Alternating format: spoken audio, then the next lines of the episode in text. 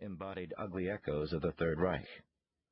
For in its brutality, its suppression of basic human rights, and its eagerness to crush other nations and impose its will upon them, the Soviet Union filled the totalitarian void created by the defeat of Nazi Germany. In September 1981, Congress voted to take the extraordinary and nearly unprecedented action of giving Raoul Wallenberg honorary U.S. citizenship in recognition of his effectiveness in saving so many lives in a mission sponsored by the U.S. government. President Ronald Reagan signed the bill into law in October of that year in a Rose Garden ceremony that I had the privilege of attending with Wallenberg's half-sister, Nina Lagergren, his half-brother, Dr. Guy von Dardel, the great Simon Wiesenthal, and others. It is poetic justice that among the leaders of this cause and attendees was my friend Tom Lantos, congressman from California, who, along with his wife Annette, was instrumental in seeing this bill passed. Both Tom and Annette were among those whom Wallenberg saved from the Nazis some fifty years ago. Like many others saved by the Swede, the Lantoses refuse to forget him, refuse to believe that he is not alive. Other hopeful signs have appeared in the search for Raoul Wallenberg in the past decade.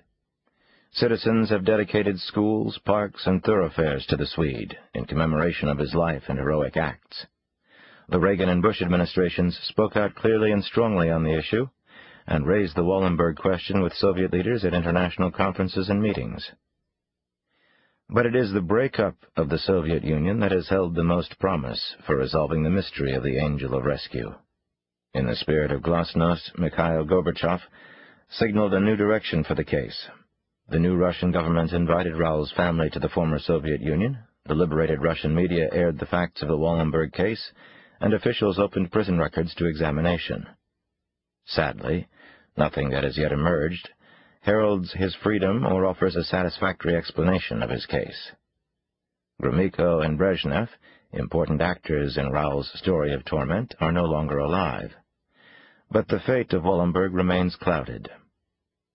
Boris Yeltsin has admirably stated that all materials relating to Raoul Wallenberg must be revealed and released. We eagerly await this conclusion. Raoul Wallenberg undertook his mission of miraculous humanitarianism fifty years ago. His half-brother, Dr. Guy von Dardel, is convinced the world must seize the moment now. Raoul is past eighty. The Russian leadership is willing to cooperate. They have clearly stated they want to be on the right side of history concerning Raoul Wallenberg. We applaud this sentiment and expectantly await positive results. There is no more dramatic symbol of 20th century humanitarianism than Raoul Wallenberg. To all of us, Raoul Wallenberg remains a shining example of decency, humanity, and courage in an otherwise dark and inglorious chapter of history. President Reagan said it well during the Rose Garden ceremony conferring honorary American citizenship upon the Swedish hero. I heard someone say that a man makes at least a start in understanding the meaning of human life when he plants shade trees under which he will never sit. Raoul Wallenberg is just such a man. He nurtured the lives of those he never knew at the risk of his own. The world must not shrink from speaking out vigorously on behalf of Raoul Wallenberg. We owe him no less. Jack Kemp, Co-Director, Empower America, Senior Fellow, Heritage Foundation. Acknowledgements At a time when writing about the heroism of Raoul Wallenberg has become a popular practice, one should take note and cite those who have kept alive the story of his plight through decades when few paid attention to the Swedish Angel of Rescue. If there had been more journalists like Philip Schlomowitz, and Harry Weingast, perhaps the status of Raoul Wallenberg would be different today. As editor of the Detroit Jewish News, Philip Schlomowitz has not only kept the story of Raoul Wallenberg on the front pages, but has also been of great assistance to his family and friends in their search for the lost hero of the Holocaust. In 1947, while editor of the Jewish News in New Jersey, Harry Weingast wrote the first full story to appear in an Anglo-Jewish newspaper, that gave an eyewitness account of Raoul Wallenberg's heroism. Mr. Weingast has continually given prominence to the fate of Raoul Wallenberg. Both Philip Slomovitz and Harry Weingast are outstanding journalists who have elevated the quality of the Anglo-Jewish press in America.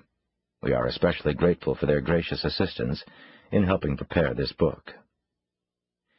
We also would like to thank Mrs. Margot Selby for her translation of Hungarian language materials, Mrs. Margaret Haddad for her translation of Swedish language materials, the late R. Lawrence Siegel, Professor Henry R. Huttenbach, and Charles R. Allen, Jr., the Reverend Robert A. Graham, Helena Afon, Joseph Salemi, Nathan N. Shore, Reuben Blum, and Per Hollander for their meaningful suggestions, and Cynthia Haft and others at Yad Vashem, who were of great assistance also in providing appropriate documentation.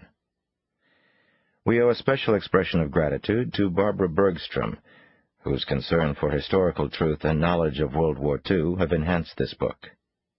A final note of appreciation to Eli Zborowski, past president of the American Federation of Jewish Fighters, camp inmates, and Nazi victims, and member of the executive board of Yad Vashem. Mr. Zborowski and other survivors of the Holocaust have taught us the importance of remembering.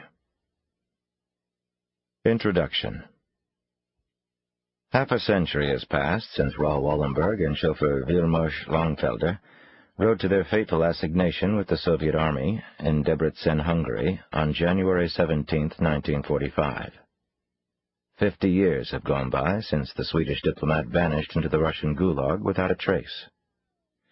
In the five decades that have elapsed, a loyal cadre of supporters has labored to keep Wallenberg's name before the public, to honor his cause, to pursue the facts behind his disappearance, and to resolve the mystery surrounding his imprisonment. In the thirteen years since the publication of the first edition of Raoul Wallenberg, efforts to discover the truth about the Wallenberg case continue.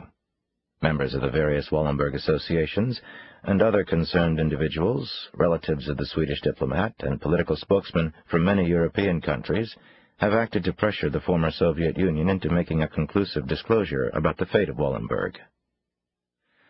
All humanitarians can concur with the passion expressed by Raoul's half-brother, Dr. Guy von Dardel, in a lecture delivered in Toledo, Ohio, at the Northwestern Ohio Wallenberg Committee program. We often hear about Raoul Wallenberg, a hero and a saint.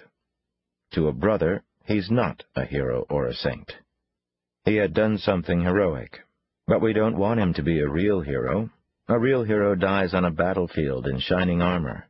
A saint can hardly be a saint without dying as a martyr. That is not what we want. We want Raoul to be alive. We would like him to come back to ordinary life. The Wallenberg Associations Throughout the United States, many individuals have joined together in organizations dedicated to the return of Raoul Wallenberg.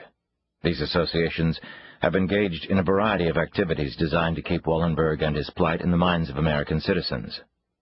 Starting in 1983, the Wallenberg Committees sponsored candlelight vigils for Raoul on January 17th, the anniversary of his disappearance. Observances of the anniversary date became more widespread.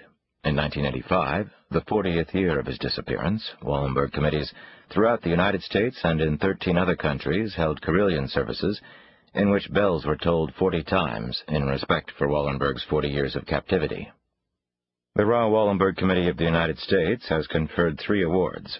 The Civic Courage Award to Coeur d'Alene, Idaho, for its stand against neo-Nazi terrorists, the World of Heroes Award to Righteous Gentiles for their courageous deeds during the Holocaust, and the Award for Contemporary Heroism to H. Ross Perot for his activity during the Iran crisis.